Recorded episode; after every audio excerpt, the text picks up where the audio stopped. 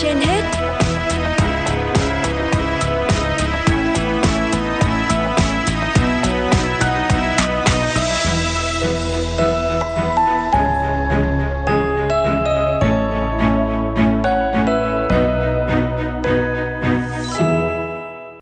Xin kính chào quý vị thính giả, quý vị đang nghe chương trình Sức khỏe trên hết của Đài Phát thanh Truyền hình Hà Nội. Thưa quý vị thính giả, Trường xa xa xôi luôn gợi nhắc tình cảm sâu lắng trong sáng thiêng liêng trong tâm trí người Việt. Đi mới biết thế nào là đảo chìm, đảo nổi, thu vào mắt mình ánh bình minh chào ngày mới, rồi ngắm sao rơi trên biển khi đêm đen phủ kín biển khơi.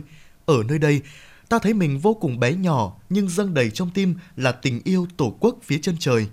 Phần cuối chương trình hôm nay, mời quý vị cùng nghe bài viết có nhan đề Viết ở nơi Tổ quốc phía chân trời của tác giả Hồng Sơn. Tôi vô cùng háo hức và thấy mình may mắn khi được tham gia đoàn công tác đi thăm một số đảo ở Trường Sa và nhà giàn DK1 vào tháng 5 năm 2023.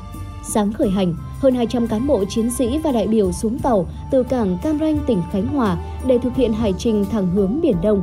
Con tàu dáng hình vạm vỡ kéo rền từng hồi còi vang xa, báo hiệu thời khắc tạm biệt đất mẹ lên đường làm nhiệm vụ. Người đi và người ở lại đứng sát trên bến, ngay mạn tàu vẫy tay tạm biệt pha chút bịn dịp. Tàu rời bến rồi tăng tốc, đè sóng vươn mình đến nơi đầy gian khó, có những người chiến sĩ đang canh gác ngày đêm. Cánh nhà báo hay đứng trên bong, thích thú ngắm những vạt sóng khi quần cuộn lúc lan tăn, gấp nếp tuôn ra từ hai bên thân tàu.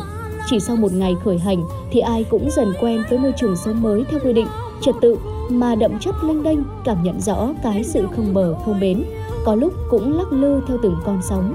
Cảm giác bồng bềnh trên tàu như thể ta đang cưỡi chú cá voi khổng lồ, thân thiện, thật phiêu lãng và phấn khích. Lại thêm chút tò mò, một sĩ quan hải quân đứng tuổi tâm sự rằng đi biển nhiều rồi sẽ yêu biển một cách trong sáng, rất có dứt. Mà mỗi mùa xuân về lại càng nhớ trường xa ra giết. Từ nơi đó, không thể nhìn thấy quê hương hình chữ S với mẹ già ngày đêm mong con trai đang làm nhiệm vụ nơi hải đảo. Lại càng thiếu dáng hình cô thôn nữ duyên dáng bên sắc thắm hoa đào. Chỉ có nắng, gió ảo ạt và tiếng sóng vỗ về triển miên. Chúng tôi được thông báo, cả hải trình sẽ hơn 900 hải lý. Ra tới đây mới cảm nhận hết sắc màu của biển. Có nhiều màu xanh nhưng chủ yếu là xanh lục hay xanh cửu long bởi phụ thuộc mức độ ánh sáng mặt trời dọi xuống vào thời điểm nào hoặc vùng biển đó nông hay sâu. Nếu là chiến sĩ giàu kinh nghiệm thì còn biết phân biệt đâu là dạng san hô, là hồ, cả đá mồ côi lạc phía ngoài đảo chìm. Ta cũng có cơ hội cảm nhận, hiểu hơn về đặc điểm địa lý cũng như hình dáng tên gọi của những đảo nhỏ. Người ta đặt tên cho đảo thật giản dị mà biểu cảm như tiên nữ, thuyền trài, đá lát, song tử Tây, sinh tồn, len đao. Không chỉ đa dạng về tên gọi, mỗi đảo còn có sự thú vị riêng biệt ta biết thêm đảo Tiên Nữ là phần lãnh thổ đón bình minh sớm nhất Việt Nam, trong khi đảo An Bang quanh năm sóng dữ. Có luồng cát tự xoay đủ một vòng quanh đảo theo mùa gió trong năm như một sự kỳ lạ của tạo hóa. Mỗi khi nghe thông báo tàu chuẩn bị tiến vào một hòn đảo, thì mọi người lại càng háo hức bước ra bong hoặc ngóng qua cửa sổ để quan sát. Đảo hiện dần trong mắt như đã kiên nhẫn chờ ai từ rất lâu cho thỏa nỗi mong đợi. Từ cái chấm nhỏ ban đầu, nó lớn nhanh đến lúc nghe rõ tiếng người trên tàu, dưới đảo gọi chào nhau. Với những đảo nổi thì không gian khá rộng, xanh tươi nổi bật những cây bành vuông phong ba, thậm chí là có cả dừa xanh ngát. Nhưng đảo chìm thì chỉ vẻn vẹn khối nhà bê tông, nom như hội trường cao 4 năm tầng ở đất liền. Nhiều điểm đảo còn có thêm khối nhà đa năng bên cạnh.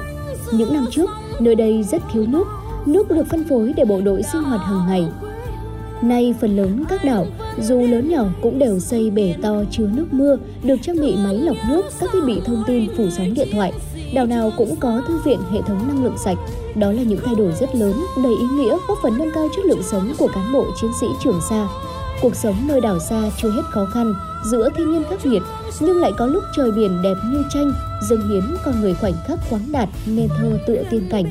Ngày nắng tươi mát dịu, ngước lên thấy trời xanh bao la rộng mở, Nhìn ra xa lại là biển nước mênh mông, mặn mòi như vô hạn. Người chiến sĩ đứng gác nơi đảo xa hẳn cảm nhận sâu sắc về phong cảnh thiên nhiên bao la, đầy sắc màu mà tự hào về quê hương, sẵn sàng hoàn thành nhiệm vụ bảo vệ biển đảo thiêng liêng của Tổ quốc. Mỗi lần ghé đảo nào thì cái nhà báo đều tranh thủ ghi chép tư liệu chụp ảnh.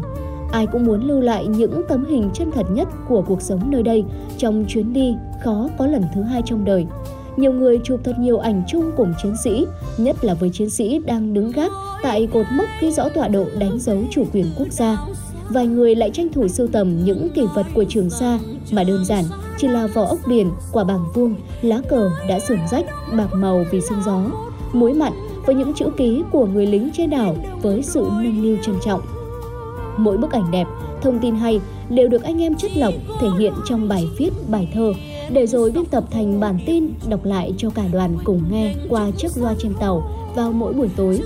Với riêng tôi, ấn tượng mạnh mẽ sâu sắc nhất trong chuyến đi này là lúc tàu dừng lại vùng đảo gặp Ma Colin Landau để làm lễ tưởng niệm 64 anh hùng liệt sĩ đã hy sinh anh dũng để bảo vệ chủ quyền Tổ quốc.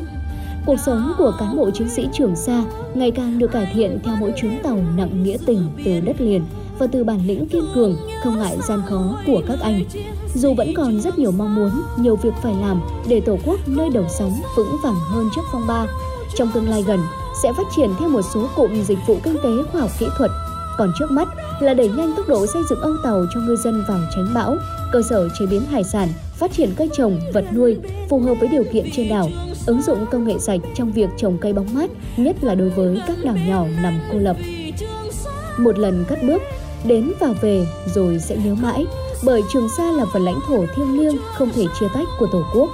Đó là chân lý, như những con sóng muôn thuở nối nhau xô bờ. Những đoàn công tác từ đất liền tiếp tục lên đường ra với anh em đồng bào, cùng hành trang là tinh thần đoàn kết trách nhiệm và tình yêu. Và khi con tàu kéo hồi còi chào bến cuối để về lại đất liền thì đầy ắp trong ta là ký ức sâu nặng, kỷ niệm không quên về Trường Sa, nơi Tổ quốc phía chân trời.